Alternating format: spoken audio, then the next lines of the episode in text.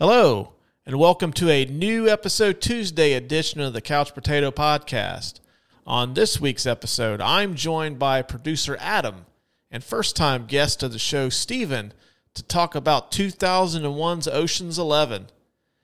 Thank you so much for uh, tuning in this week. And if uh, you enjoy what you hear, be sure to subscribe on Apple, Spotify, Pandora, Amazon Music, Google, or wherever you get podcasts. And if you listen to us on Apple, please be sure to leave us a five star review if you like what you hear. If you don't like what you hear, just forget you even listened to us. So, without further ado, here's Ocean's Eleven. Want to knock over a casino? Three casinos? You gotta be nuts. Exactly. 150 million. Smash and grab job, huh? Slightly more complicated than that. Oh. Yeah. Check the batteries? It'd be nice working with proper villains again. You're either in or you're out. Right now. Rated PG 13 starts this Friday. All right, welcome back to the Couch Brotato Podcast. Uh, I am Russ. Uh, unfortunately, Lucas will not be joining us this evening. Uh, he hasn't seen the movie that we were doing, which is a fucking travesty in itself. But we'll see. We'll save that for another time. Um, I am joined, however, by uh, first off our producer Adam. Adam, how you doing, my friend? Doing great, Russ. How about yourself? I'm doing well. Uh, had a, an awesome weekend. Went to the Ohio State Michigan game. Uh, the game didn't turn out the way that I wanted it to, and I froze my ass off. But it was an awesome time nonetheless. That's good. Adam, Thanksgiving went well. Yes, Thanksgiving went really well. It was really relaxing Thanksgiving for once. Uh, we didn't really have to stress out about fights with family or anything like that. It was just eating food and having a good time. Plus, I think for you and I, first time in a long time, we haven't had to deal with the Black Friday scourge. Yes, that is another good thing too. Mm. I actually slept in on Black Friday. You know what? So did I, which for me was seven o'clock. No, six forty-five. Eh, we are also joined by a brand new uh, guest, a brand new uh, contributor to the Couch Brotato Podcast. I don't know if this he'll be back after this. I don't know if his family will shun him for being part of such a train wreck. But they've already shunned me. Okay, well, hey, cool. we can't add any more fuel to the fire. Uh, welcome, Steven, to the show. Steven, how are you doing, man? I'm good, man. Thank you. Uh, super honored to, that you asked me to be here, and I'm I'm excited to join. Yeah, I'm doing great. Okay, well, first off, you don't have to give us the Academy Award speech. Like, no one is really honored to be on the show. Just like, yeah, I'll go on there with him, help him out a little bit. I'm yeah, I'm glad you asked me. Okay, cool. Well, we're glad to have you here, man. We've uh, the movie we're doing tonight. I know you and I. It's one of our all-time favorites. You and I quote this movie pretty much every time we see one another. Am I wrong? No, man. I uh, I I think it's funny. It's like one of the movies where I intentionally learn the dialogue so that just because of, of you know you and I, you know, quoting it all the time. Yeah, we, we we hop on IMD quite a bit just to refresh our memories. We're doing Ocean's Eleven today, not not the 1960 version. We'll get into that in a minute, but the one that was uh, released in 2001. I didn't know this, but this is getting ready to celebrate a 20 year anniversary uh, next week. Oh God. yeah, 20 years.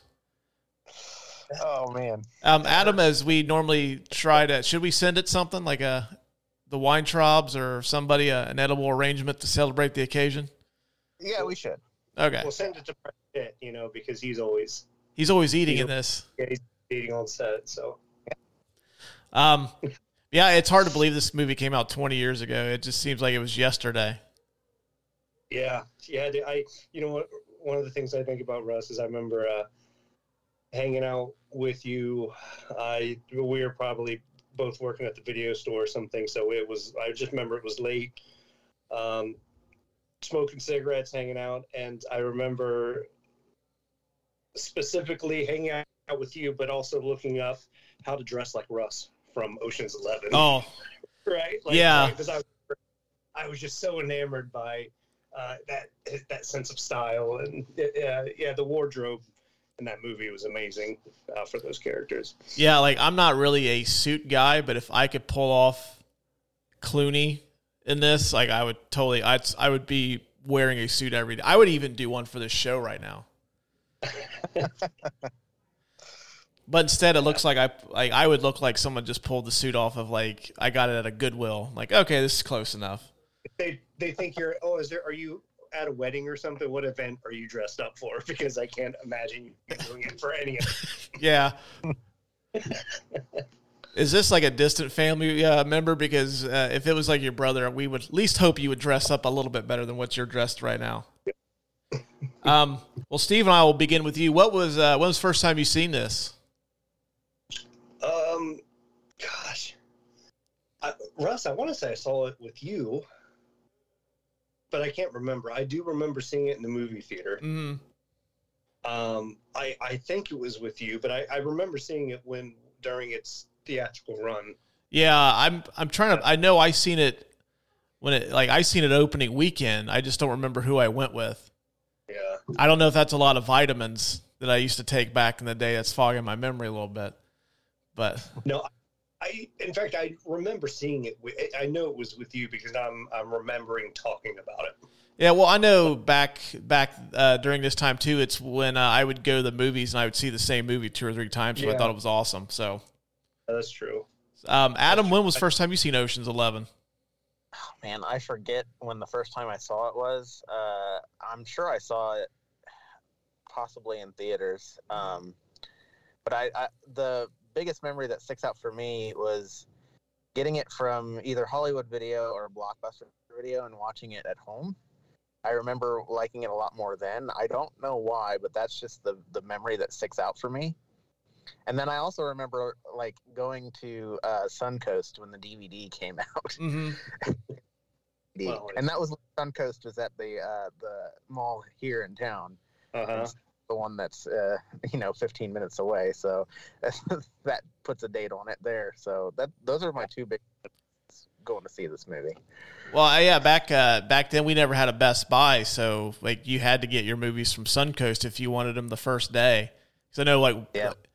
like Walmart, and Meijer never really carried that shit. Because I used to pre-order, and I talk about a little bit in the uh, the Gladiator episode, which you can find on Apple, Spotify, wherever you listen to podcasts.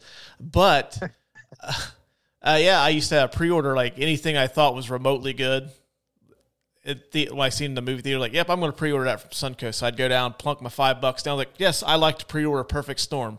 That's five dollars I can't get back, but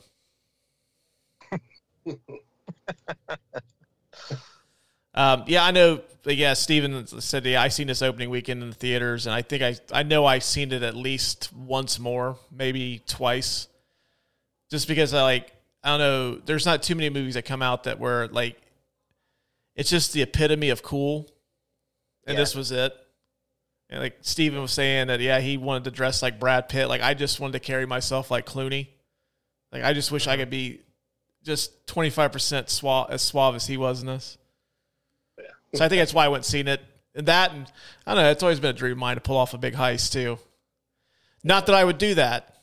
People listening, I would never pull off a heist. Just eliminate you as a suspect. Yeah, just eliminate me right off the bat. Um, it's funny. that You watch these heist movies and you think, man, if these guys applied that to just a regular job, they they'd be, you know, like captains of industry. Yeah, Yeah. That's that's the whole point, though. Is I just don't think they want to. I just I want one big payoff, and then that's it. Yeah. Um. Did uh, either one of you guys see the the original Ocean's Eleven? I did once. You know, A long time ago, like I mean, it's probably close to 15 years ago. Yeah, say about the same time for me. that movie fucking stinks. Yeah, it Yeah. it's it's not good. I the only thing I remember, like I can tell, like man, it must have just been the fact that that because was that their f- first film The Rat Pack. Uh, I think together, yeah, together. So I you could tell it was just like they know it's awful, but people just care that they're those they're all in the same you know in scenes together. That's all they cared Yeah. about. Yeah. yeah. They just have those weird musical numbers, and like a big chunk of it just drags and just doesn't really make much sense. I don't think I even finished it. It's it's bad. It's a bad movie. Uh, now, see, like this is an example because I've always felt that like remakes should only be done if the movie is like either it's like really outdated special effects or it's something like where the story is really good but they just didn't pull off very well. Mhm. And I think this is a prime example of like when you should remake a movie because like the I got wheelhouse for me movie wise. Like I love heist movies. Some of my favorite of the in movies. And this is a really cool premise to knock off a casino. You don't see that really in movies at all. So like yeah, the premise is awesome. Just like guys stick to singing. Yeah. I would I would venture to say that uh, this particular Ocean's Eleven, not the not the original, but this one is the number one heist movie for me. Well, hey, I'm actually I'm going to bring that up in just a minute. Okay. So we are getting to that. Um, this movie did spawn three sequels: Ocean's 12, 13, and Ocean's 8. Uh, thoughts on any of those, Steven? I'll start with you. Um, I I like them. I like them for. I, I let me think here. Like I, I re, I enjoyed both of them, and I think that they knew it was probably real, a real challenge to kind of recreate the magic of that first one. Mm-hmm. and so I, I, uh, I guess I'll say this: I, I, they were okay to me, both the the second and and uh, third one. Did you ever see Ocean's 8, the the female one with uh, Sandra Bullock and Cate Blanchett? Yeah, yep, I saw that one. Um, yeah, I I enjoyed it. It was okay. Yeah, it was a, it was one of those I watched it on a flight. Um, it was like between that and another movie, and I was like, damn, I kind of wish I watched the other movie instead. But you know, Was it Anaconda? yeah. I think it was. It might have been that. It was Stuart Little, maybe. No. Okay. I would have chosen Anaconda too. I like Adam. Uh, I know. I think you and I have discussed the Ocean sequels before, uh, but just to get it on record, uh, your thoughts on them? So the, the second one, um, Ocean's Twelve, um, you know, add another number to it, add another person, you know, make sell it a little bit more. Uh, it's the European version, you know. Uh, I liked it. I liked it for what it was. It was kind of a tone change too, from you know the um, the Vegas kind of fast paced to the the cat burglar uh, esque uh, Interpol kind of thing. Uh, Ocean's 13, I think, was a return to formula, just trying to recapture the magic of the first one. So it was only like you know that that kind of movie is just meh for me. You know, like it. I didn't like the premise behind it at all. Like, um, you know, doing another heist is gonna make Elliot Gould feel better because he's sick. Like, no. I know if you guys did one for me, I'd instantly feel much better. Like, oh man, the guys robbed a casino for me. That's fucking awesome. Yeah. but yeah, no, the the premise of the movie for me and the sequels were um were kind of contrived, I think, and you know they were they were trying to do a tone change in the second one and then a return to formula in the third one. The first one has the charm of uh, being that suave, cool heist movie, and they were I think they were just trying to recapture that and just Mhm. missed the mark. Yeah. I like them. I like them for what they are. Mhm. I, I never saw Ocean's Eight just because uh, I was, um, I just wasn't pulled in by it. I'm sorry. I, I don't like the fact that they, I, I mean, I guess they acknowledged the others, but like they just kind of glossed over the fact that you know, this is a new movie, new heist. You know, Mm. Um, I know, like, I used to hate Ocean's 12. Fucking hated it for years. I watched it again about a year, a year and a half ago, because I went through where I just, like, you know what, fuck, I'm to watch the Ocean's movies. And I actually kind of dug it. Now, I actually, I'm a fan. I don't like it nearly as much as the first one. And I don't, I wouldn't put it amongst, like, the great um, heist movies of all time. But I think what makes Ocean's Eleven so awesome is the fact that like you kind of know right from the get go that these guys are going to pull this off. I mean, it's a formula. Like you know, they're going to pull it off. You know, at the end, everything's going to kind of wrap up to a tight little bow. But the fact that they pull it off so effortlessly and like everybody looks like they're just. To me, like I think what makes this movie work is the fact that I don't buy Clooney is playing Danny Ocean. It's like, oh, George Clooney's rounding up a bunch of his Hollywood pals. They're going to rob some casinos. But I, I think what I really liked about Ocean's 12 is the fact that like they fail at every turn. Like they're just getting beat. And it's kind of just a refreshing take on it, you know? Yeah. Although I am still irked and baffled by that whole uh, Vincent Cassel dance routine where he's trying to avoid the lasers. Yeah. And they have that music playing. It just, I don't just, uh. The song was the song was really cool, but yeah, I, Well, I know I've I've seen. Didn't you dance that at your wedding? I, I, I, I think I remember that song playing and you doing something on the dance floor. yeah. There are lasers and everything. That would have been cool. Yeah, it was. It was like it, they spared no expense. So really, they like it was. It was like Cirque du Soleil. Um. Yeah, but I I always laughed. I you know I uh visually I thought it looked really cool, right? But from like the practicality of it, you're like, okay, like kind of like it's first of all nice of them to make the lasers visible, mhm. you know. Yeah. Well, of course. What else is he going to like dance to? It's almost like the lasers were like when you take dance classes. Like, okay, step here to do this move. Step here. Step here. It's like, okay, just follow the lasers. Yeah. Um, I know thirteen. I thought was just okay. Like it just kind of was like a rehash of the first one. Yeah. And then um, eight wasn't bad. I mean, I think we went seen that. Uh, my uh, wife and I went seen that at the movie theaters just to go see a movie, and it was playing. Like, oh, you know what the hell? And I thought it was decent. I don't think I would revisit it again anytime soon, but it was decent. Yeah, um, yeah, a couple times during the when I watched it, you know, because they reference characters from, um, you know, from the original Ocean's uh, movie characters, but you know, I wondering if like, man, I wonder if they're going to have like a bigger part in this, and when you know, not that I thought that they were there'd be big cameos or anything like that, but it almost seemed like they were just kind of like name mentioning just to remind you that hey this is part of this universe and you Mm. know and almost unnecessarily. Um which i didn't like. Uh, I, I thought that felt kind of forced. Yeah, and i think that to me i like once i've kind of under like understood that uh, i think that emotionally like it, i just disconnected it disconnected for me a lot and i think maybe that's why i felt the way i felt about yeah, Yeah. Um, and I, I know like it just doesn't come off as like it kind of comes off as a standard heist movie. There's really not that cool vibe to it that the other ones had. Even like thir- 12, 13, they're not as good, but they still have like a really cool vibe. And you can kind of tell everybody's just having a blast doing it. You don't really get that with Ocean's 8. Mhm. Yeah. Um, Yeah.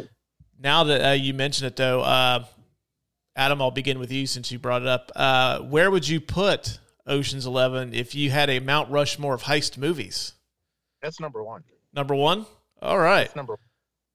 What else would be on your Mount Rushmore before we get into why Oceans Oh. would be number one? Man, um, let's see here. Drawing a blank on heist movies now that you put me on the spot, though. I I know you try to prepare me for this, but I, I don't have. Uh, I don't. Um, I know Hurricane Heist would not be on the list at all. Well, well, just don't bother answering the fucking question. And Just I, there's a bunch of heist movies that are kind of ridiculous, like Hurricane Heist, and I I feel like uh, Ocean's Eleven sets a really high precedent. Mhm. So you know it deserves to be number one. um, Steven, do you have a Mount Rushmore heist movies? Would Ocean's Eleven be on that? So yeah, I mean, I I like Adam. I think my uh, Oceans is would probably be my number one.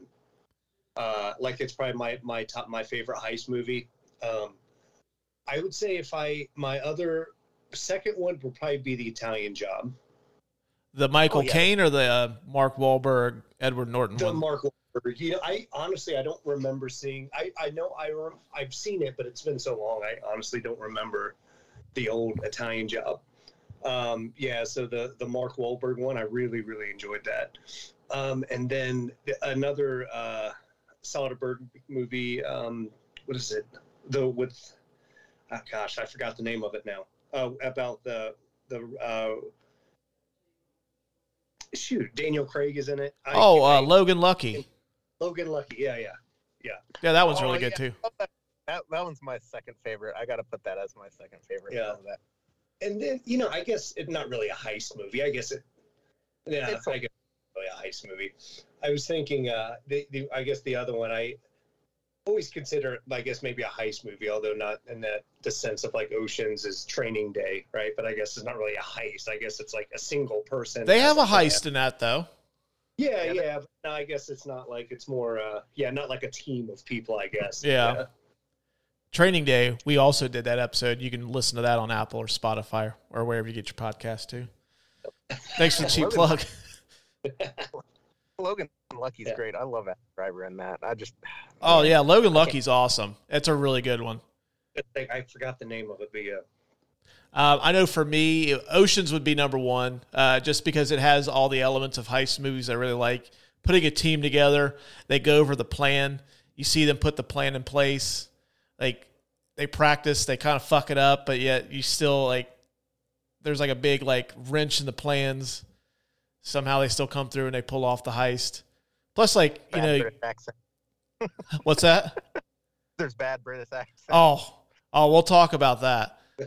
Um, number two would be Heat with De Niro and Pacino. Oh shoot, yeah. Uh, number Nice. three would be The Town with Ben Affleck. And Okay. then number four, I don't know. It's kind of a toss up. I can. I've always considered Inception a heist movie, although it's not a standard. It's not. They're stealing money.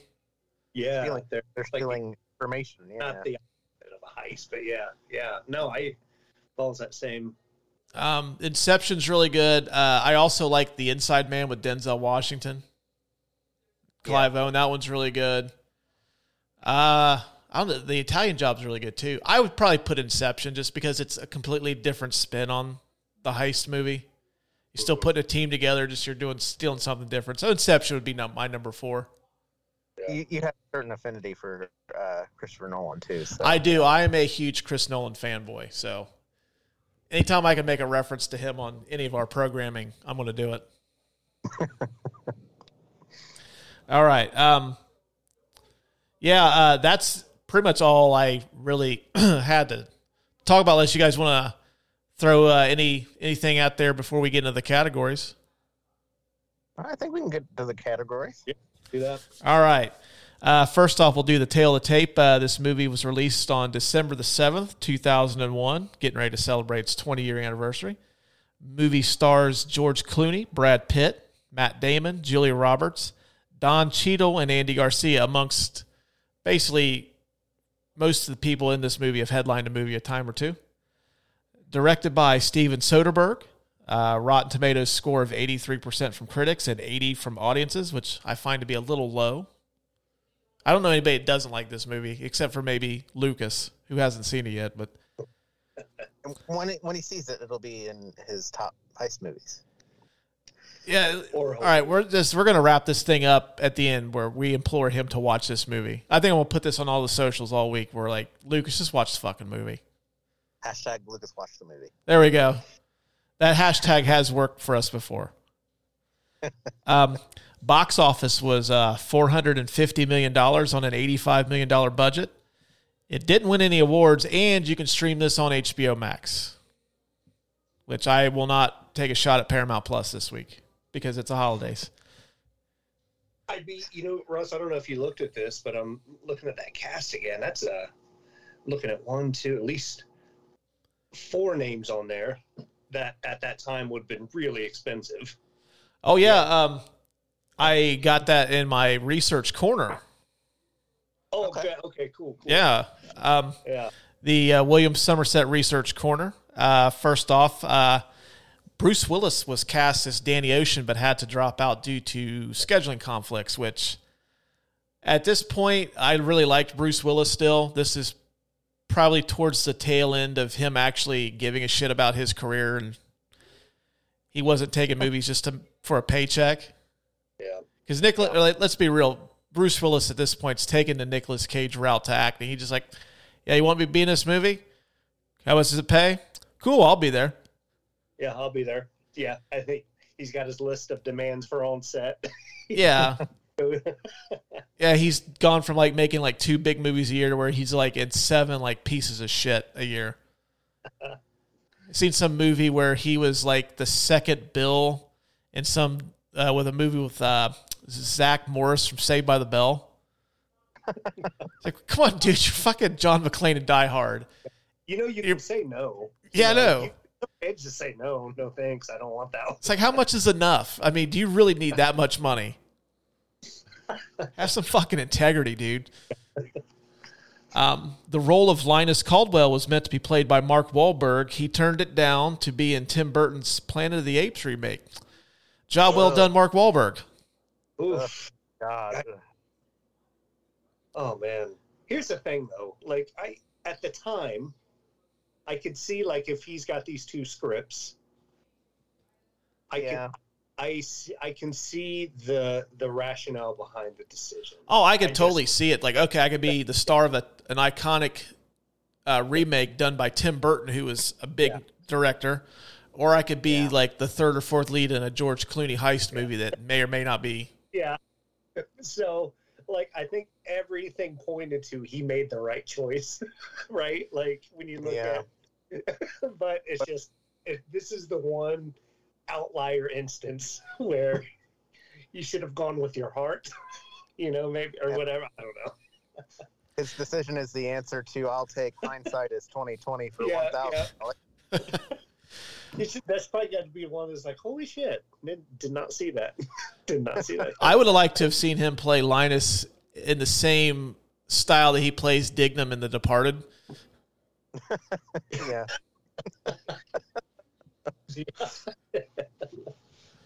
Like what uh, the scene in this where uh, they they I- Rusty asked Danny how he got red flagged by uh, the gaming commission. And just watch like Mark Wahlberg fly into a fucking tire, like quit bullshitting. I see you talking to your fucking ex-wife. You fucked the whole thing up. You know that would have been interesting to see um see him assuming he would have played the character the same way kind of unex- you know unexperienced. Um you know not not a lot of uh what I, what I'll say yeah I, I would just say unexperienced as unexperienced as his character is and you can see that in his mannerisms and things like that. It'd been interesting to see him play that if, if he played it the same way. Now, I actually didn't think it was a bad choice, but I watched the movie right before we came on, and the sequence where uh, Linus has to pretend to be part of the Nevada Gaming Commission to get the codes from Benedict. I can't see Mark Wahlberg doing that as well as Matt Damon. yeah and right Yep, there's like, okay, they, they made the right call getting Matt Damon for this. Yeah. Yeah. Now that you now now that you mentioned that, I am thinking, yeah, that would have been weird. Even that, yeah, especially with the scene with Bernie Mac, right? Because he's so one of the th- reasons that scene worked so well is because I think, uh, like in that moment, Bernie Mac it just kind of seems so much more aggressive. Yeah, Than Matt. Bernie's being very alpha, and then like the fact that Matt Damon's like kind of cowering to that. Whereas, I mean, we know Mark Wahlberg is like kind of a, a movie tough guy. I can't really see him like being afraid of Bernie Mac. Hmm And plus, if you belie- uh, if you have heard some of the stories about Mark Wahlberg back in his younger days, may have not turned out so good. some stuff may have been said that you can't take back. Yeah. Um, Luke and Owen Wilson were offered the role of the Malloy brothers, and Danny Glover was offered the role of Frank Catton, but all three turned down roles to be in Wes Anderson's The Royal Tenenbaums. Okay. That would have been interesting. hmm Um, I might get into that here in a minute about uh, Luke and Owen Wilson. Yeah, you know what's weird is I feel like that would have been I.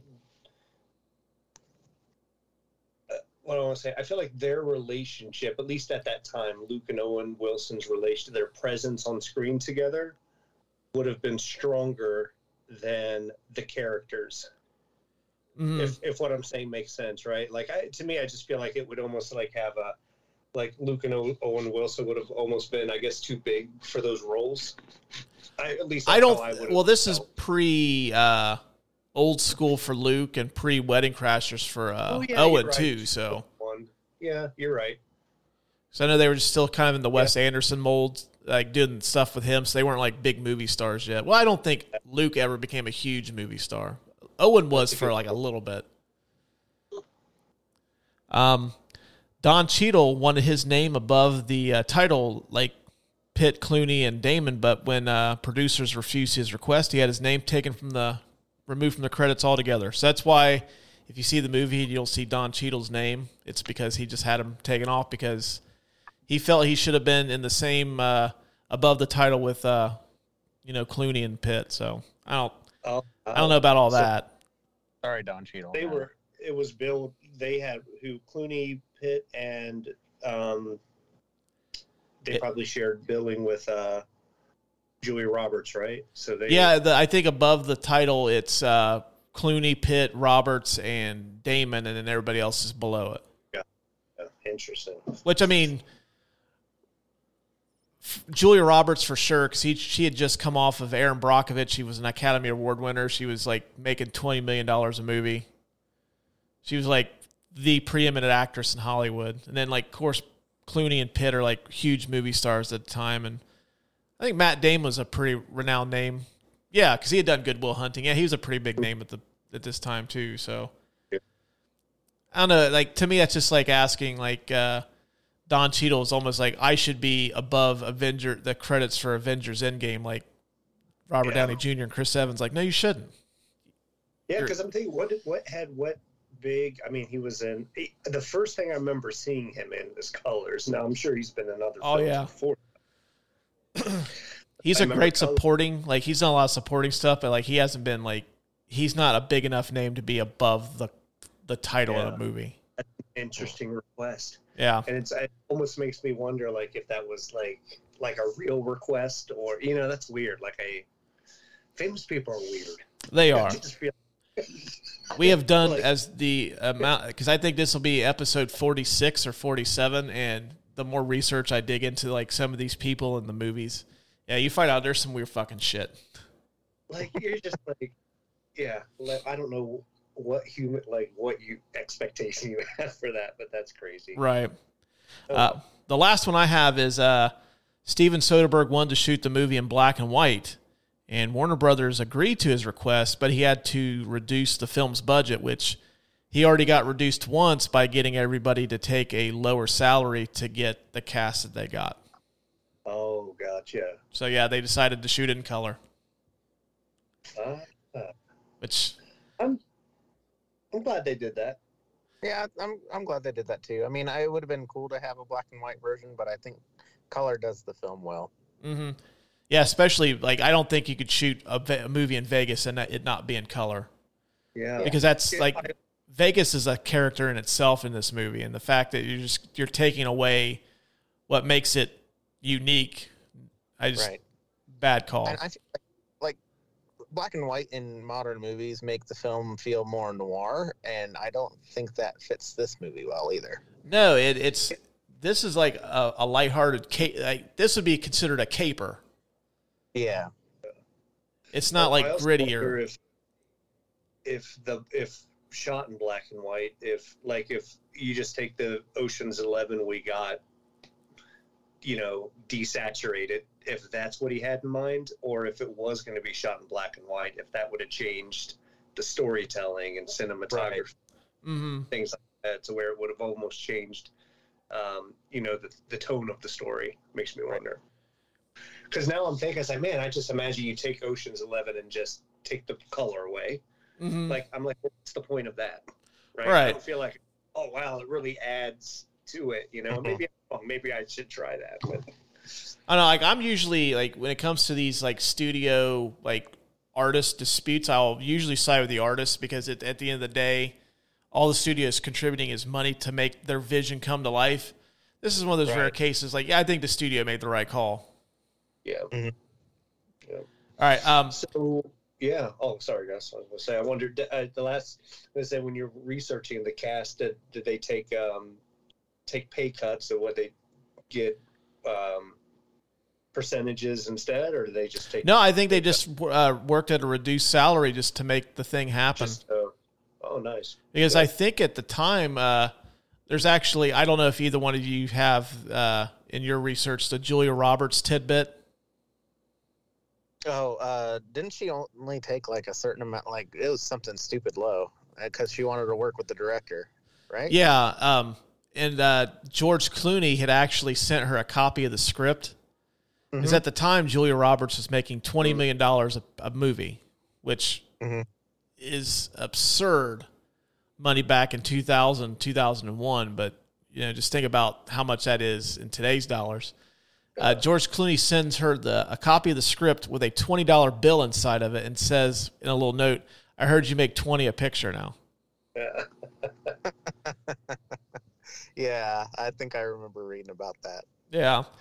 I mean, I'm sure that some of it had to do with uh, working with Steven Soderbergh too. I mean, he was a pretty well, hell, he uh, this was his follow up to Erin Brockovich and Traffic, which he got he got the old double Oscar noms for that too. So he was a pretty in demand guy at the time, and then I'm sure that had a lot to do. Like, yeah, I'll work for a little bit less to work with him. Yeah. Um, do you either one of you like Adam? I'll start with you. Do you have uh, anything you want to add to the William Somerset Research Corner? Uh, I do. Uh, I got a couple of different uh, fun facts here. Uh, not uh, not casting facts or anything, um, but uh, I have a couple of uh, like goofs from the movie, that sort of thing. Um, you know, and a couple of different cool um, Easter eggs and nods to different things. Um, like when uh, they're uh, uh, doing the poker lesson at the beginning and uh, you know Rusty joins to find Danny uh, talking to um, the students. Um, we uh, hear Danny telling them that it must be hard making the leap from TV to movies because they're all actors. Mm-hmm. He actually was one of the ones that went from TV to movie after he left ER. Yeah, I think him and Tim Allen were like the two big, like when you think of like actors that leave a television show to become big movie stars. I think Clooney and Tim Allen are the two that, to me, first come to mind. Yeah, they're they're some of the biggest ones in the '90s to do it too, and I know. Um, like Bruce Willis was one of those ones that did it too because he was really big on moonlighting and he jumped Oh to yeah, film that's right. um, and he was actually going to be in this movie too. So, uh, and uh, I- got a couple of other ones here that are just uh, you know goofs and everything. Like uh, when uh, they were talking about um, uh, taking the money out and just carrying it out and walking out with it. Um, basically, uh, if and this is a really nerdy fact too, if you had all of that money, um, and million dollars is 22 pounds and multiply that by 163 the total weight from the heist would be 3586 pounds and you had to divide that by 11 con men. So if they each carried an equal amount they would be carrying out 326 pounds of money. Well, not to mention the fact that like somebody's gonna have to carry extra because there's no fucking way Saul's carrying that out. no not at all. So yeah the way that they carried the money out is just yeah no there was no way that 11 people could Yeah. carry out that much money Mhm. just by carrying it out. um, and uh, uh, they talk about the cut that they each get too. Um, I think uh, it, the money on hand was uh, a little over 163 million dollars on a fight night. Um, they actually have um, that written down on a piece of paper that's handed to Andy Garcia, and uh, they, uh, you know, you cut that uh, divided by 11 people. It's about um, 14 million dollars. Um, and even at the end of the movie, uh, Danny Ocean talks to Rusty, and he's like, uh, 13 million dollars, and you drive this piece of shit. Um, and uh, it looks like uh, that, um, like if you just divide that evenly and uh, talk about how much it would be to um, set up the heist, Elliot Gould actually put up 20 million to finance the job. So he actually operated at a loss. so What he a- didn't make any money at all. Yeah. Well, I'm sure getting revenge on Terry Benedict was worth the money by itself. Right. Um, and then uh, I also had that in nearly every scene that Rusty is in, in he's eating something. hmm Um, and according to Brad Pitt, this is because the whole gang, his character in particular, would be so busy that uh, they'd be rarely able to eat. Uh, so he just decided that Rusty w- would be eating all the time. And he um, uh, first mentioned it after um, he was eating after working all day without a break. And um, he was really hungry and he thought it would look good for the character uh, as well, since, you know, since he's working all the time without being able to eat, so so would Rusty. So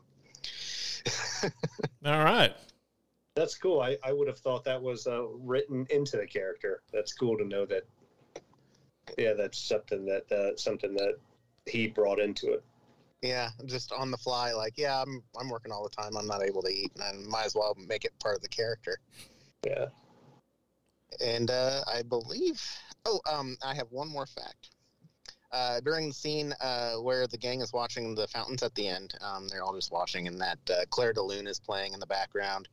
Um, to have that work right, they actually drained the fountain um, on one side, and then a rail uh, was constructed on the other side, so there would be room for each person to walk away without them walking into the street and getting hit by cars. Okay. Uh, but that was an expensive shot. yeah. All right. Uh, Steven, uh, did you have any fun facts you wanted to add to the research Oh. corner? You know, I'll share it just because maybe I'm the only one who missed it because I missed it the first several times I saw the movie. Um, and- but maybe I'm the only one. But I didn't realize at the scene where um, Daniel meets with Russ when he's teaching uh, the stars how to play poker. That was actually their their first heist together. Like that whole thing about uh, Russ saying, I'm, I, I think he's bluffing. He doesn't have anything. Like I think there there's looks. They look at each other, and I think it's to suggest that they, you know, they had conned those people Mm-hmm. Oh, okay. as like their first heist, right? Before they start kind of talking and recruiting. So I don't know. That's something I I picked up I actually never maybe even. more recently. So I don't know if that's something I just thought. I was like, oh, I just thought I'd share it to see if. Uh, I'm gonna have to rewatch that scene now, just because that blew my mind. Now, like that scene, I, I never paid attention until I watched it tonight. But when Brad Pitt's at the bar and he's like frustrated, he's just kind of sitting there with that glass, that highball glass near his uh, temple. I never noticed that George Clooney's walking right past him. yeah, you just see them. Yeah. I never noticed that until today. And I've seen Uh-huh. this movie probably, if I were to rank the top 10 movies I've seen the most, Ocean's 11 would be in that top 10. yeah. Never noticed that till today. So yeah, watching it like, well, I maybe I'm wrong. Now, are you, are you talking about the them actually like hustling, a Clooney hustling, like the the actors or the match or the Incan, Incan head mask that job? Is that what that's a reference to? No, no, not that. So while he's the, the fact that he, uh, th- they're hustling the the celebrities. They're Okay. hustling the, yeah. So that I think that's what how what I at least maybe that's what I interpreted. I took that scene as, especially because at the end they do it. You know, he he tells them he encourages them to call, right? Mhm. Yeah. Uh, but I think at the end the scene when they kind of come out and then you see all everyone crowd them, right? Yeah. The- they're out the celebrities crowd. They just they kind of put their coats on. They look at each other, and I think that look is to signify that like They- they, were both they, they con Yeah. those people, right? So Yeah, that's Yeah. kind of like what I I got out of it too. Is like yeah, they kind of like I never noticed it. they're putting on didn't. like they were putting on a grift to get money out of them. I always found that scene to be funny because everybody's mobbing for Grace when he comes out of the room, but like or out of the the club, but like the two biggest movie stars in the entire world walk out right before them, and no one like fucking pays them any attention.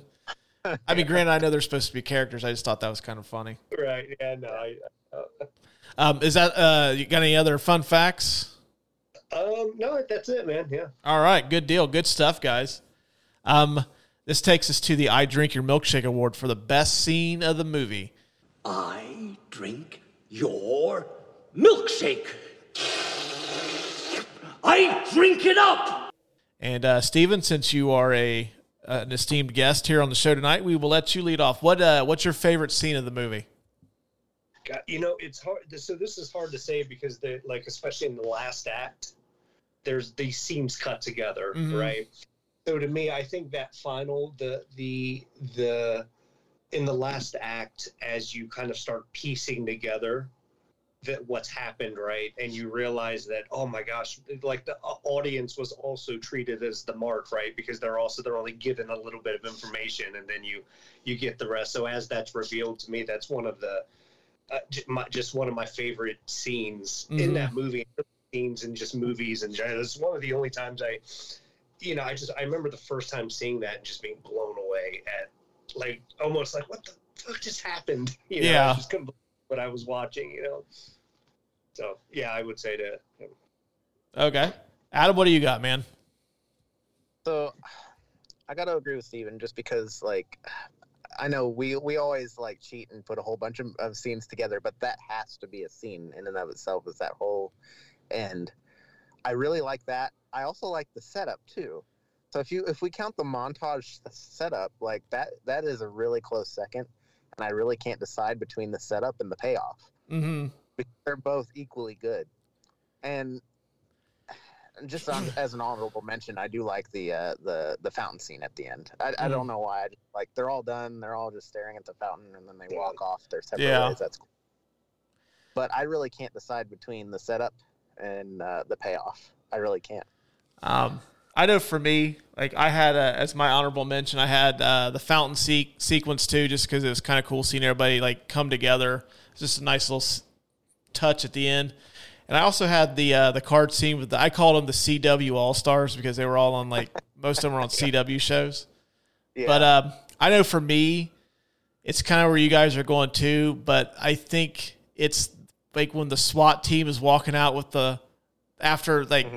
The SWAT team walks out with the money, you find out the SWAT team is Brad Pitt and like yeah, all them, and then like they're just piecing back together. Like when they call nine one one, it's actually getting dialed back to Livingston, yeah and then Yeah. you see everybody like it's not as effective now as it was the first time you seen it, but still fucking awesome scene.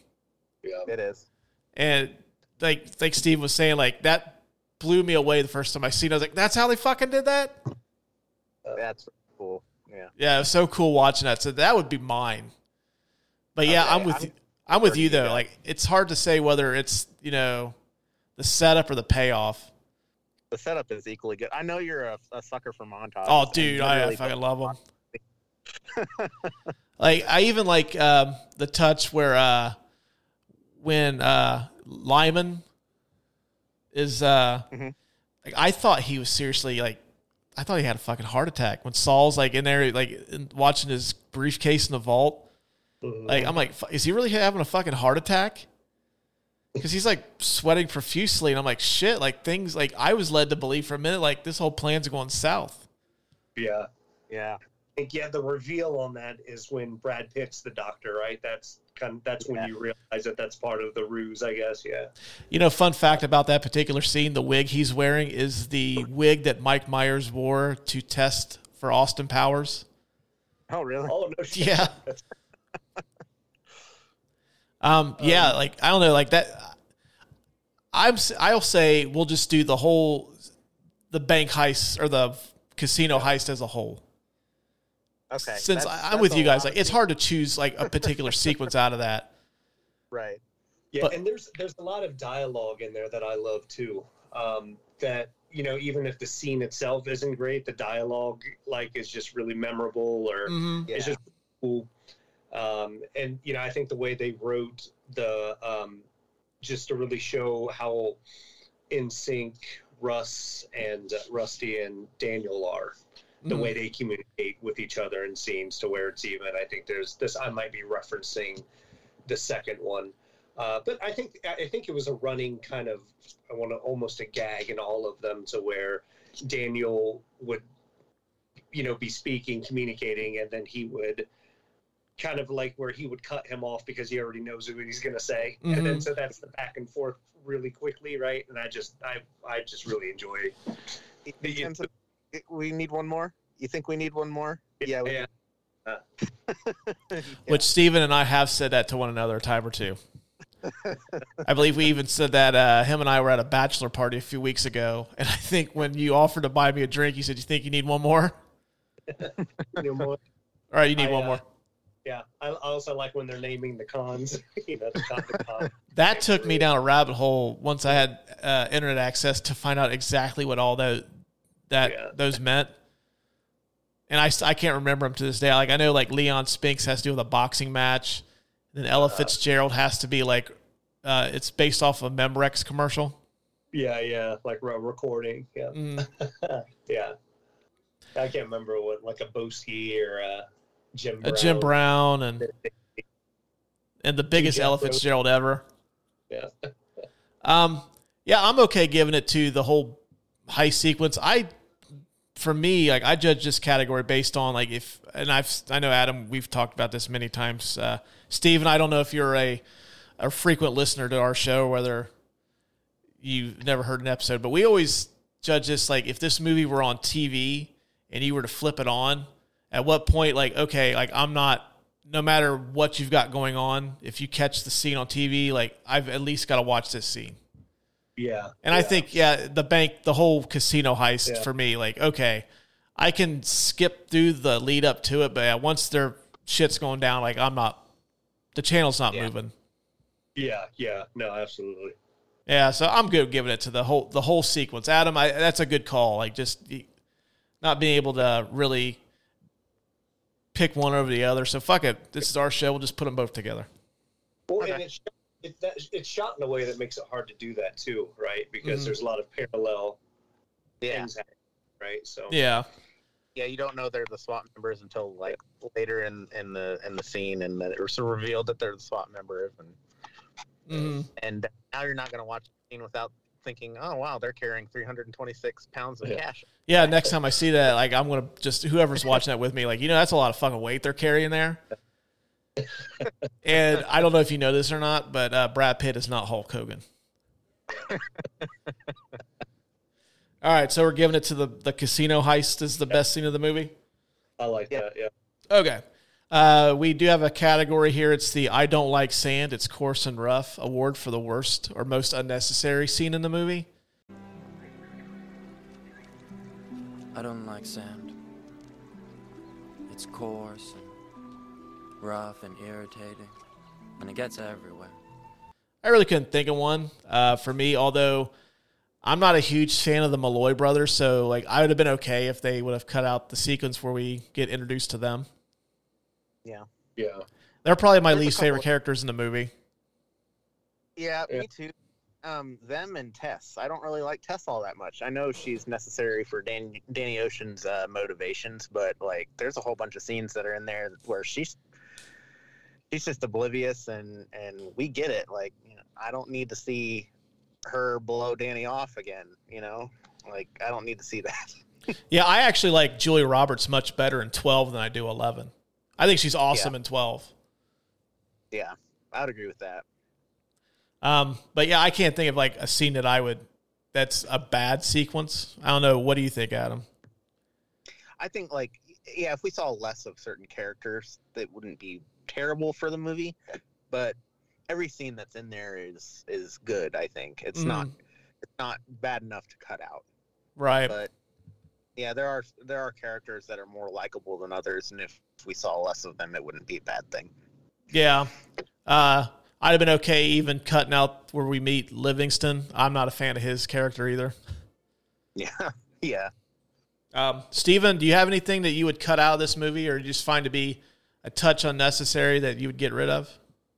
Um, you know, I think there's a there's a few things in the story that I don't think make sense, but you know, that's there's there that's probably a lot of movies, right? That doesn't make sense. If I Well, we do have a category called Unsolved Mysteries of the Movie. So if there's something that you think is a mystery that you don't get answered, you can bring it up when we come to Oh, that I category.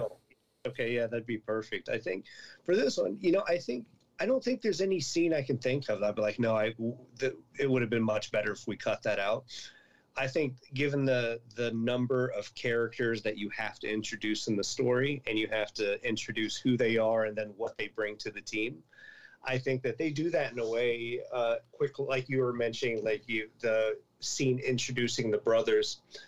Um, I, the fact I agree. I think there are some like the brothers. I think that they could have like the what they brought to the table could have been written differently so that they Mhm. wouldn't have been necessary in the first place. But I think that the fact that they were in it, I'm glad that it was just we didn't have to get bogged down with like a lot of backstory or Right. a lot of detail. It's just quick scene. Here's who they are. Here's a quick overview of what these guys do. Right. Mhm.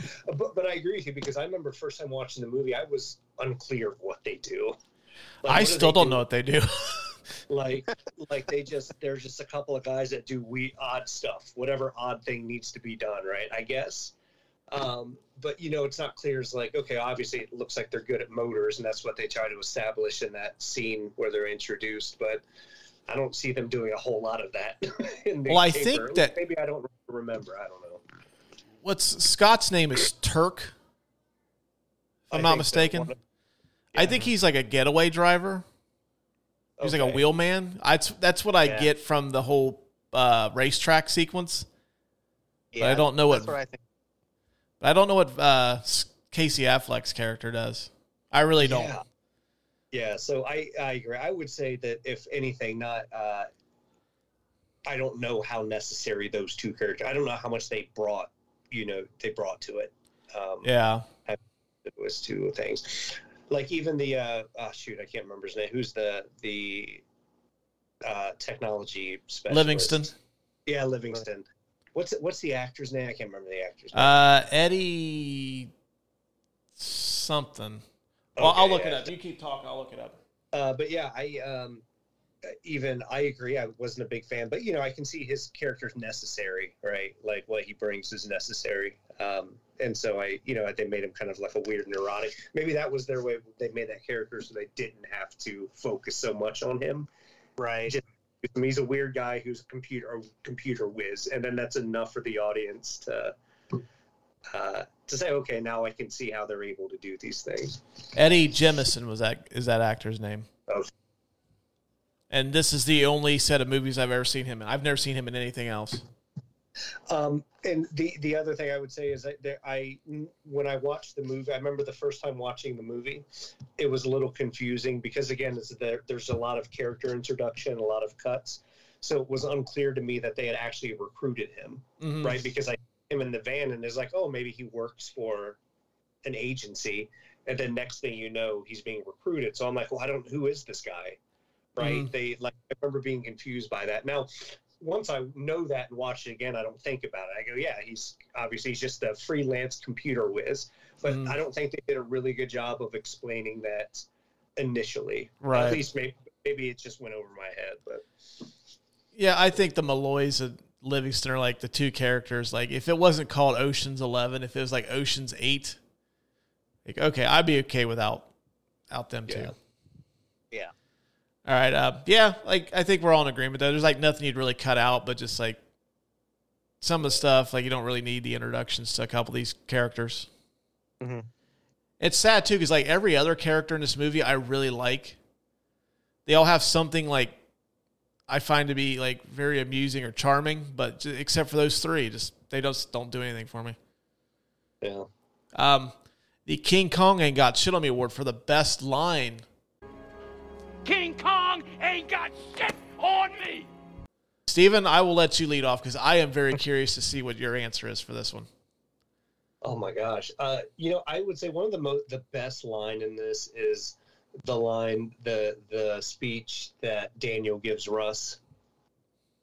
Oh get- yeah, yeah. You Mm. know, to get him on board. And I just think I remember like I remember even the first time I saw that movie, I was just like, fuck, that's cool. You know, I just thought that was really cool. you you're talking about the house always wins speech, right? Yeah, yeah, yeah. You know, and I was like, e- even when I saw, gosh, I can't remember how old I was. I had no, I had no like um, context to what that even meant, Mhm. but I just thought that sounded really freaking cool. You know? That's Yeah. that's my nominee too. Is Yeah. the house always wins speech just because it's such a great metaphor for you could use that in any life scenario whatsoever. Yeah. And then I just Yeah. love the fact that like Clooney gets like the audience bought into that, and then Brad Pitt just cuts the tension with a knife. He goes, "You rehearsed that, did you?" Makes that little quip and just like breaks the tension. Such such great chemistry between the two. But that's my Yeah. my nominee for the best line. I mean, you could also go with uh, "You think we need one more." Yeah. Uh, that's the one that I always equate to this movie. Is the, you think we need one more, and then even the whole where they rattle off like the Ella Fitzgerald, the Boesky, the Leon Spink stuff too. But I think it's the house always wins speech for me. Adam, what do you got, man? That that's actually mine as well. That's my nominee. I actually did have a couple of different uh, uh, honorable mentions though. Oh, cool. But yeah, Um, please let's hear them. Uh, so I, I did have the um, you think we need one more as an honorable mention, but I also really really like Don Cheadle and his really bad British accent thing. Terrific. It'll be nice working pro- with proper villains again. Oh yeah, dude. That's actually what's funny about that is uh, when I record the intros to this, I was actually thinking about using that to an ex- like a play on that. Uh, yeah, Don Cheadle's is is that a Cockney accent? Yeah, it's his attempt. At, I think. Yeah. It is fucking rough. Yeah, it's you know what, what what I wonder is, and I looked this up, but I couldn't find it. But my thought was maybe it was like he was, you know, doing his lines. It was really bad, and they're like, "Yeah, we'll fix it. We'll get some coaching, you know, to fix it." And if Soderbergh's like, "You know what? Just fucking, I like it. Just keep it." Yeah. Yeah. you know, it's like, and he's like, "Are you serious? You just want me to do it like this?" Because I can't think of any other reason. I can't imagine being on set and everyone just looking at each other when he's doing saying his lines, going, "Is anyone gonna say fucking cut?" Because this is this is an awful thing. It sounds so bad. Yeah.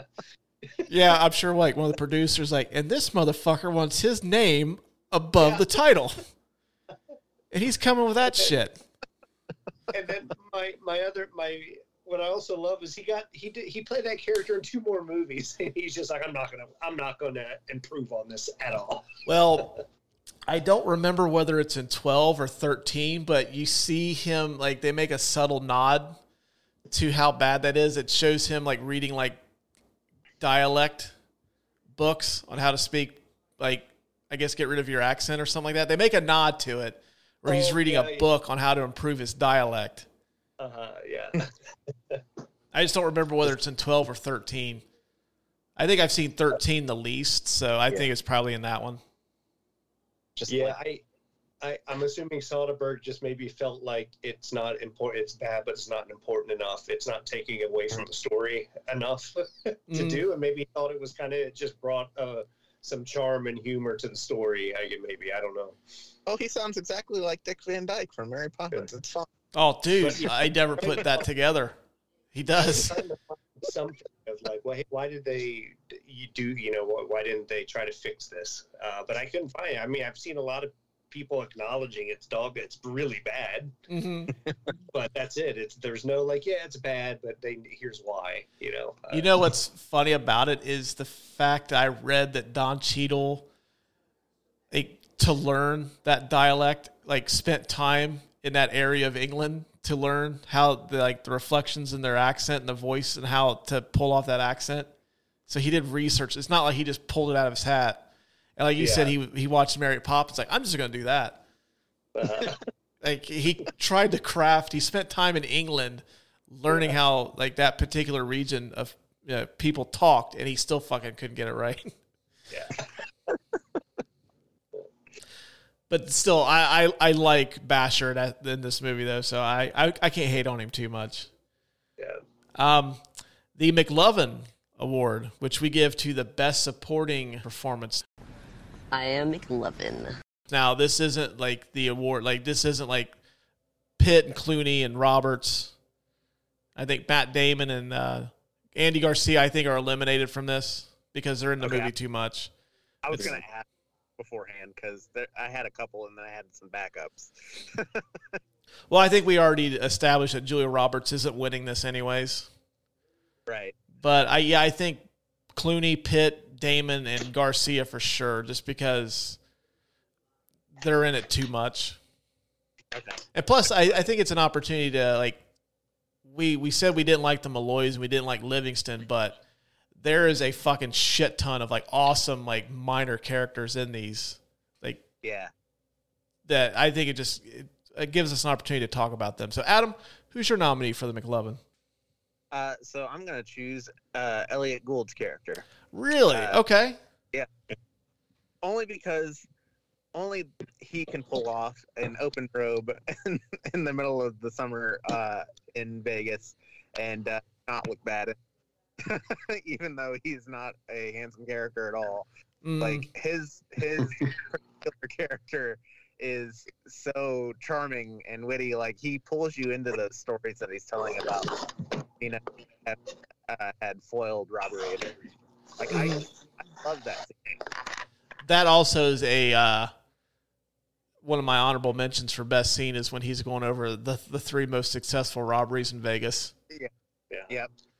And I, I just love that scene. I love his uh, uh, he, all the stuff that I've seen Elliot Gould in. Like he has that same kind of uh, timbre in his voice. He just has that. Um, I don't know. Is that a New York accent that he has? Uh, It sounds like is. it is, yeah. Yeah, it's just every every time he's speaking, I'm listening. You know, I Mhm. don't know what it, I just I just like that that storytelling that he gives to the movie, and I, I know it's a little part in the movie, and he's just there to finance the heist, but th- that character is just so interesting to me. Now, am I the only one that had to look up what remaindered furniture was? Oh no no I, was like, I had no idea what remaindered furniture was. yeah What is it? I don't know. I, I think it's just like it's leftover furniture that they don't use. yeah But like when he said that, like, what the fuck is that?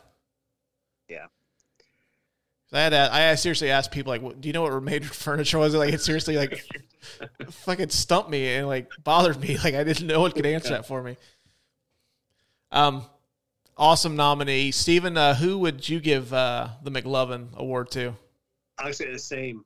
I love Really? man, Rubens. Yeah, I um, I love I love the character of Ruben. Um, and one of my favorite scenes he's in, and I don't know, I think uh, I, I'm not, I'm not sure why. I think it speaks kind of subtly about his character and like as the financer of this heist. But you know, the scene where they all go in to where they're meeting at Ruben's house, and it's when the the crew kind of first meets, and Mhm. everyone goes in except Matt Damon. oh, I love that scene. Yeah. and he just comes in and he pretends to do small talk just to say get in the goddamn house right and he's not he's just so unapologetic about the fact that this hey how are? it's nice out there huh Mhm. get in the goddamn house just so you You're know. Bobby Caldwell's son, aren't you?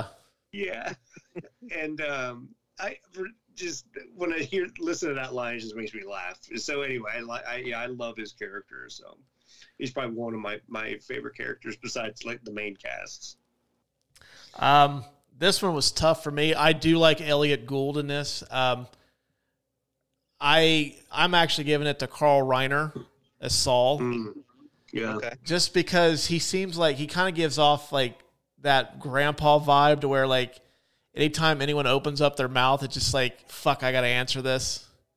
I have to explain to you that you're completely wrong. yeah But then like they kind of like he's just so well respected in that that circle. Plus, he's just as good as Lyman Zerga as he is Saul. He plays two roles in this. He's just as good in both of them. yeah yeah Like I seriously thought he was fucking having a heart attack, and turns out he wasn't. He was just got real sweaty, which I don't know how anybody can do that. just on cue Yeah, just on cue, just starts sweating profusely. Like I couldn't even begin to, unless he he has like Under Armour thermal wear under like that suit. It's just like it was going to happen anyways. yeah But uh, I like Saul. Um, I do have an honorable mention uh, to Bernie Mac just because it made me every time I see Bernie Mac and anything, it makes me really miss Bernie Mac. Mhm. yeah Like he's in one of my favorite like throwaway scenes in the whole movie is when he goes to buy the vans from Oh, Billy from scene. Billy Tim Denham, and Mhm. the fact that he squeezes his hand to get his way, just I thought was so fucking awesome. Yeah. And as he's he's talking about like moisturizing his hands as he's doing, I was like, oh man, Bernie, I, I miss you so much, dude. Yeah. But I think since I was outvoted two to one, I think I'm okay giving the McLovin to Elliot Gould. Yeah. Like he, he's awesome too. Like you know, like I said, it's really hard to like dislike. Is he still is he still with us? Is he, he's still living, right? I hadn't heard he died, but I think he's still around. is he? Yeah. Life. Yeah, I know Carl Reiner had passed away recently, but not Mhm, uh, Elliot Gould. I think he's still with us too. So, all right, Elliot Gould, you are the McLovin Award winner. I think that's the first award Elliot Gould has won in years. So, congratulations. um, this category we haven't really been uh, touching on much lately, although I think we have a couple potential nominees. It's the Eric Stoltz Award for the performer that you would recast.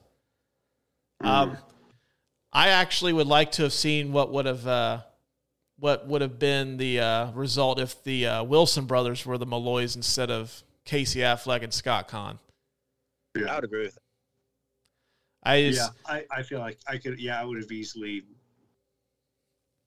swapped them out. I Mm-hmm. can't think of anything anyone else in the cast off the top of my head here that I would want to recast, but I feel like I could recast them pretty easily.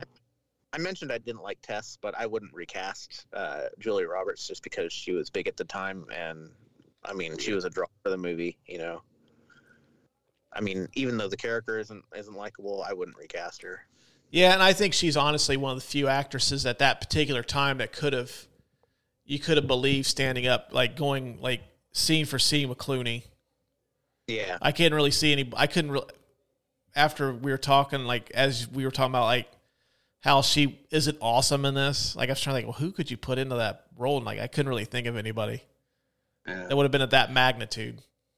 right. And being able to uh, pull off uh, dating Andy Garcia's character as powerful as he was too. Like you need somebody to opposite Andy Garcia in that sense too. Oh yeah, Andy Garcia in this movie is going full fucking alpha. Like he is like he even he walks like Vince McMahon.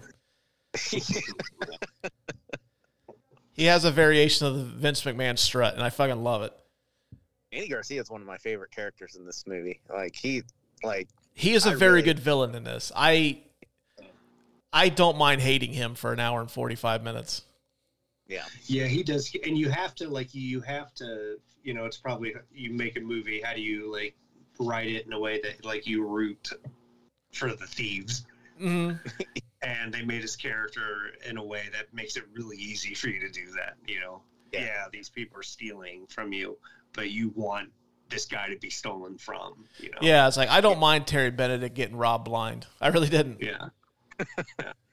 Um, is there anybody else that you guys would recast in roles? I mean, I really couldn't think of anybody. I can't think of anybody, but you know, now that you say, you know, you mentioned Bruce Willis was um, close to being Daniel Ocean. I just can't imagine the chemistry, like the chemistry that George Clooney and Brad Pitt had. I wouldn't. I can't imagine that same chemistry with Bruce Willis and Brad Pitt, Yeah, and Bruce Willis and really, really anyone else. Like Bruce Willis, like the. Um, the closeness of more seen, I think, in the later movies, the closeness of Ruben and Daniel's character, I guess, for example. hmm I couldn't imagine that. Like the chemistry they had with Ruben, I can't imagine that with uh, Bruce Willis. yeah, I couldn't either. I mean, No. Bruce Willis kind of had like puts off a different kind of cool, but not like the the kind of cool that would work in this. Yeah. right. I just I'm glad that he wasn't able to do this. I guess apparently they went to him like to offer him something else too, and I guess he just couldn't. He said all the good stuff had been taken, Mm. so it may, must uh he must have been up for like Saul or uh, Frank or somebody. Yeah, Which no, like no, Bruce, you're good, man. Yeah. Yeah. Yeah. All right. Well, if there's no one else that you guys are recast, uh, I'll hop on to the next uh, category, which we mentioned this earlier, Stephen, the unsolved mysteries of the movie. Join me. Perhaps you may be be able to help solve a mystery. Is there any questions that go unanswered that you have been struggling to find answers for? We attempt to Yeah. answer them for you. Um, well, one, I don't know what a matrimonial headstone is. Oh, I'm dude, I never bothered them. Yeah, I was assuming it's something made up for the movie, but I don't know. it could be something real. I've just I never heard of it. I always pictured them being those big Mayan mask. Yeah. That's kind of Yeah. what I thought they were. But uh, interesting.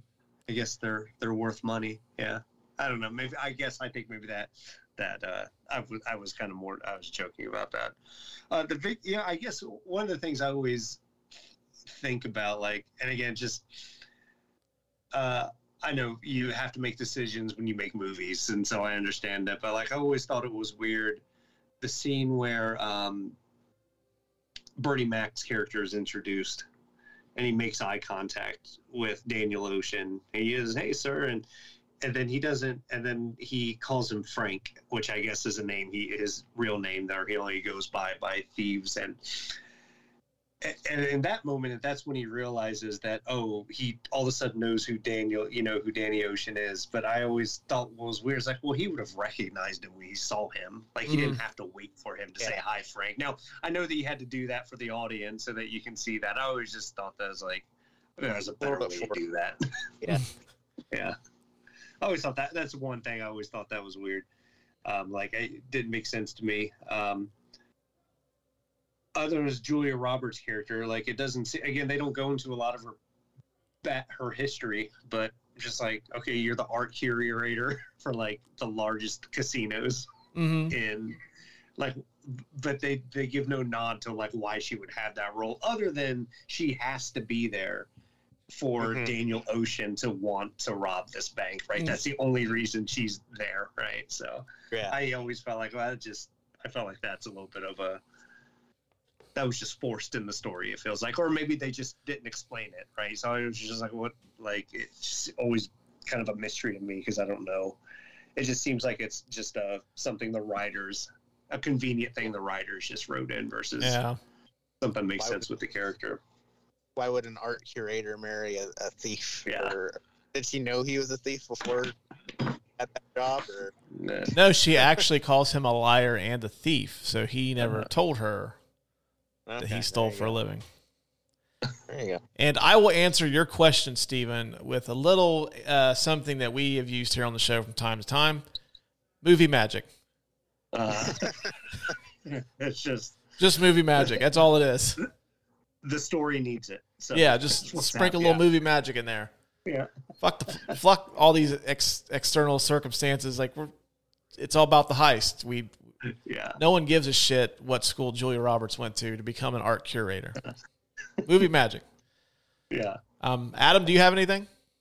Yeah, so uh, uh, one of the things that uh, bothered me, um, it was kind of like a plot hole uh, where Benedict is down in his destroyed vault after it's been blown up and the thieves are gone and he's talking.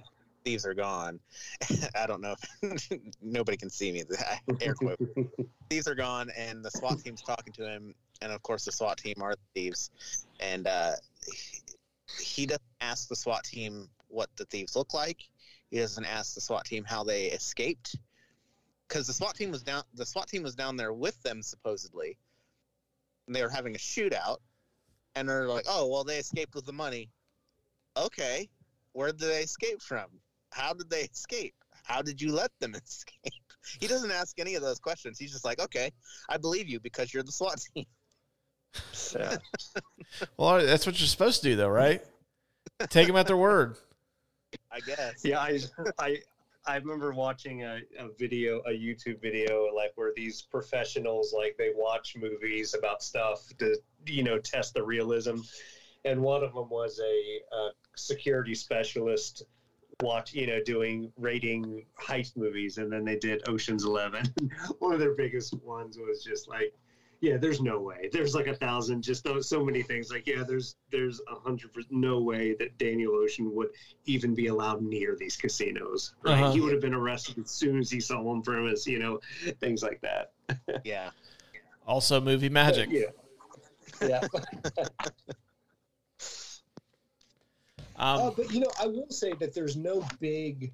There, there's a few things I will say conveniences that the screenwriters took uh, to to make a really good story, but I don't think there's anything outside of just being completely unrealistic to plan anything to that level of accuracy. Mhm. you know, Right, yeah. down to the exact timing of when Tess would be walking into a hallway to, or you know, walking into a room to receive a message, right? Mhm. But you know, outside of that, I don't think there's any any major glaring things that I feel like, oh yeah, that's a that's a huge just oversight in the story right here. Mm-hmm. I So have think it's- one.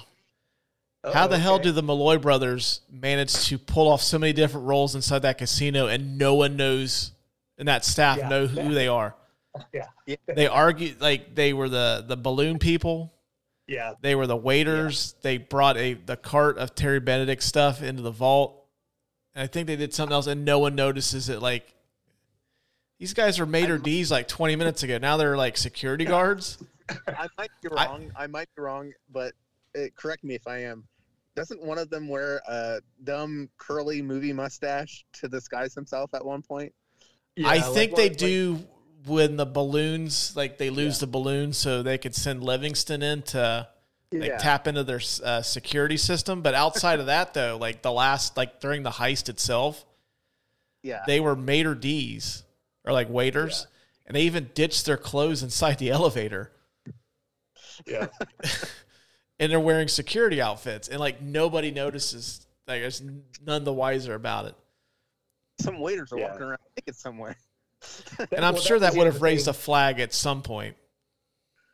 Yeah, you know, the other thing too is now, like, realistically, all those people now, he knows that who, you know, took their money, they're all on camera. All of them on there. That's one of the things the security specialist said is, well, now that the money's gone, they're actually all on camera, right? So now you know who to look for and you can watch them on your security. I know the movie, they found ways to do that. But yeah, there's there's a lot of things that realistically just complete impossibility Uh huh. for it to happen. But awesome, completely awesome uh, story, you know, nonetheless. But you know, like at the end of the day, though, I think it's what makes movies like like this so great is like the fact that like Yeah, you don't really have to put much thought into it. And I think uh, going back to what I was saying earlier, like there, the formula itself for this movie is like this is paint by numbers heist movie stuff. But the fact that like you've got Clooney basically being Clooney, you got Pitt being Pitt, you got Soderbergh directing him, and everybody's just being you know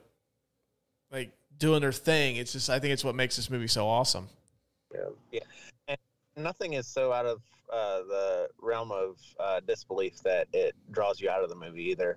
Like it's escapism at its finest. It's like, uh, okay, I don't need to know if this is actually realistic or not. I just like watching it and and yeah. I I was I think the story is so it's told so well that I don't even think about those things, right? Mhm. It's Yeah. just one of those. Honestly, Russ, the only reason I thought about it is because I'm like, well, I get yeah, I'm just coming up with some things like when you think about it, it's like, oh, that's absolutely makes no sense. But I think yeah, it's told and it's done in such a way that you're like, oh gosh, yeah, there's no way that they would be able to dress a SWAT team go down through the thing, right? But it's just the, the Mm. story's told so well, you don't. Yeah, and and think about it. movies are that way on purpose. Like you, you don't like if you're watching Star Wars, you're not gonna try and test the believability of a giant like you know bear creature and uh, his pirate uh, you know captain going around. I have actually done that, so slug. don't Okay. knock the hustle. Okay, first of all, there's no way time travel would work that way. That's how you know. I always. Yeah, I always everybody like- knows that you have to have a sports car that can go 88 miles an hour with Yeah. a flux capacitor. I become the expert on something I knew nothing about. Like, well, Thanks to the movies that we that we know and love. yeah. Um, the last category we got is the "I'm the King of the World" award for who wins the movie. I'm the king of the world. Basically, it's like when you think of this movie is, you know, who or what like makes this movie as good as it is. yeah. So, Steve and I will let you uh, lead off here. Who is uh, your award winner for, or who wins the "I'm the King of the World" award? you know, it, it's hard for this movie because I think this like heist movies, and I think this is one of the, I think a key thing that's in the storytelling that I think maybe the way Soderbergh decided to tell the story is that I, I guess to get quickly, I, it's hard for me to choose one person, right? Because it's like they, it's I, obviously for the story to work, there it's everyone that, and that's like that with any movie. But I don't know. I feel like everyone got good screen time, Mhm. right? So there's, I don't feel like anyone had a chance to outshine anyone in a in a significant way, right? But if I had to say, here's the person when I think about who's like whose movie is this, like I think to me, I think um,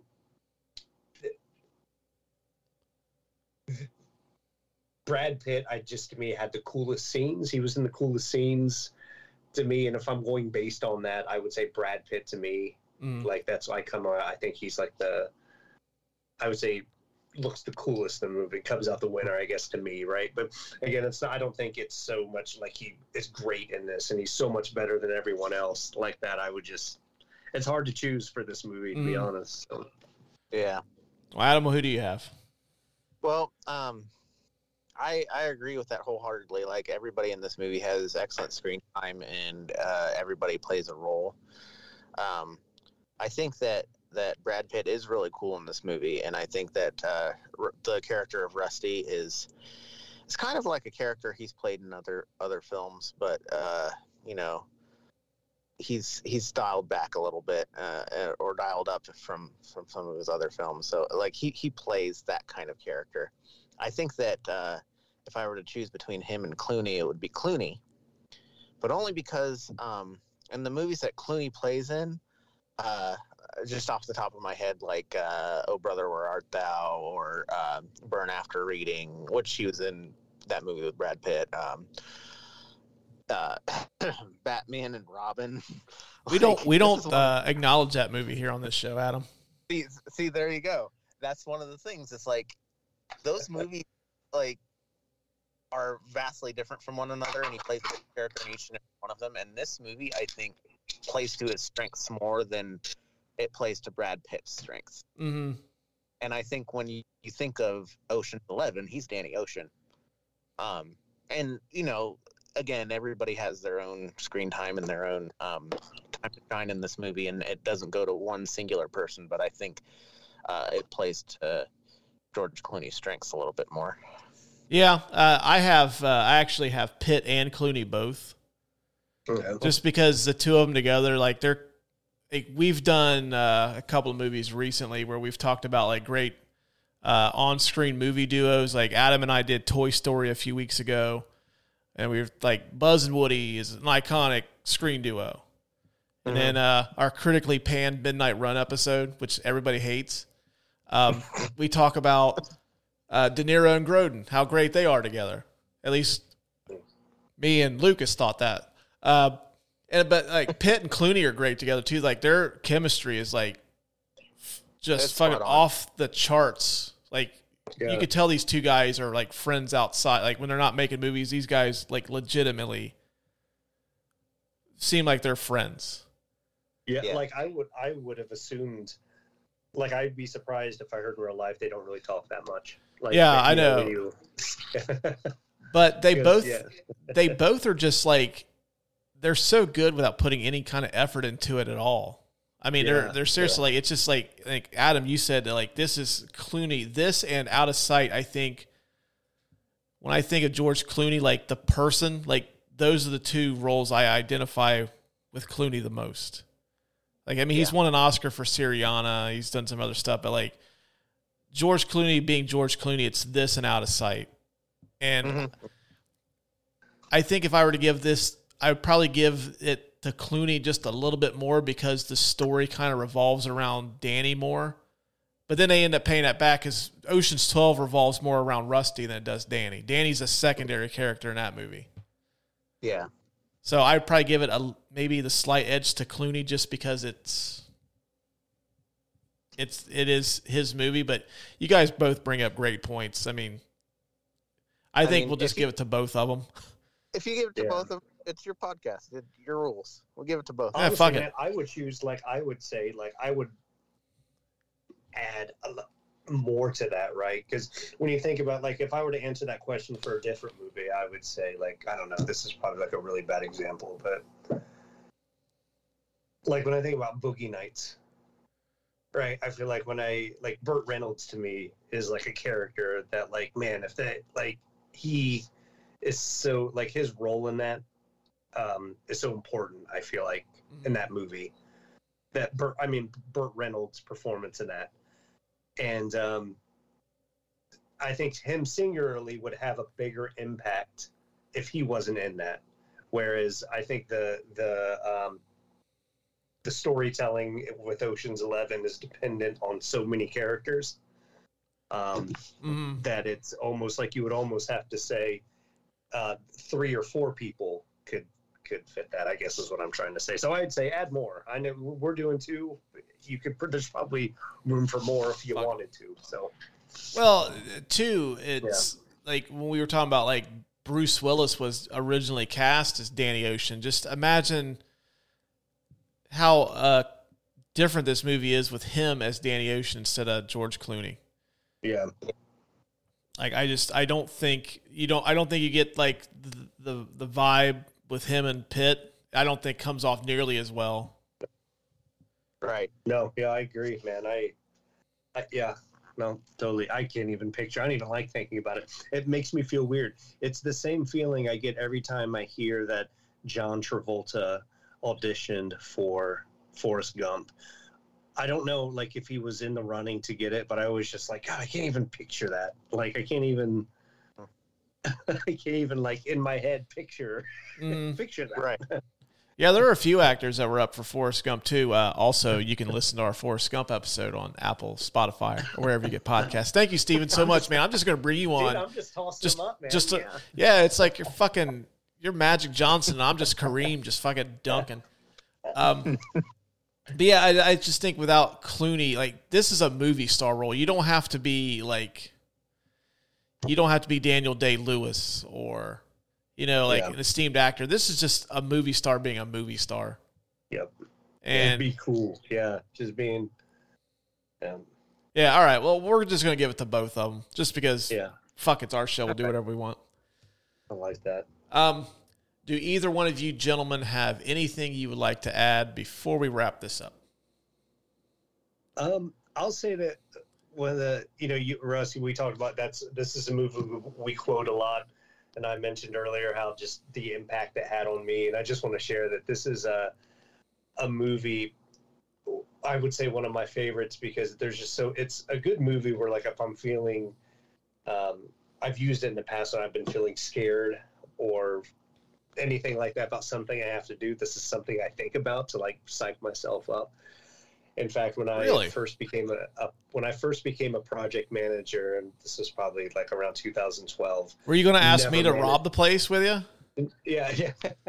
I said, well, if you guys if if you guys are free, yeah, I can use some help. I got to hit up a Goodwill Uh, see if they've got those flashy shirts in a size large or XL. Yeah. but I remember like being a project manager, I was really scared of like now having being in charge of like coming up with these plans and making sure you get the right people in to do it. And one of the things that I would do to I guess psych myself up in these moments of fear when I like have a lot of eyes on me is I would pretend I'm Daniel Ocean putting together a heist. Really? And I'm like, oh, Danny Ocean wouldn't be freaking out about it. He would freaking, okay, think about what you need done. Who do you know that does that? Right. And, Uh huh. you know, and I remember like thinking through that really helped uh, change this fear I had about this new role into something that, oh, I'm just, I'm just like planning a heist. It's just like planning a heist. And it made it, uh, made that, uh, I guess, made that job easier for me over time. Yeah, That's a fucking. That's a that cool way. story, dude. Yeah, yeah. Yeah, we see like Lucas isn't on the show. We get like people bringing real shit on this. yeah. No, it's funny. I think that's uh, that's even now. I mean, still in my if I'm faced with like, oh, this is a really big undertaking.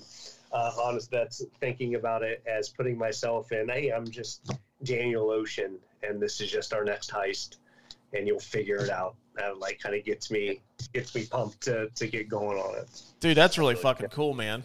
Yeah. Um, Adam, can you top that? no, top that.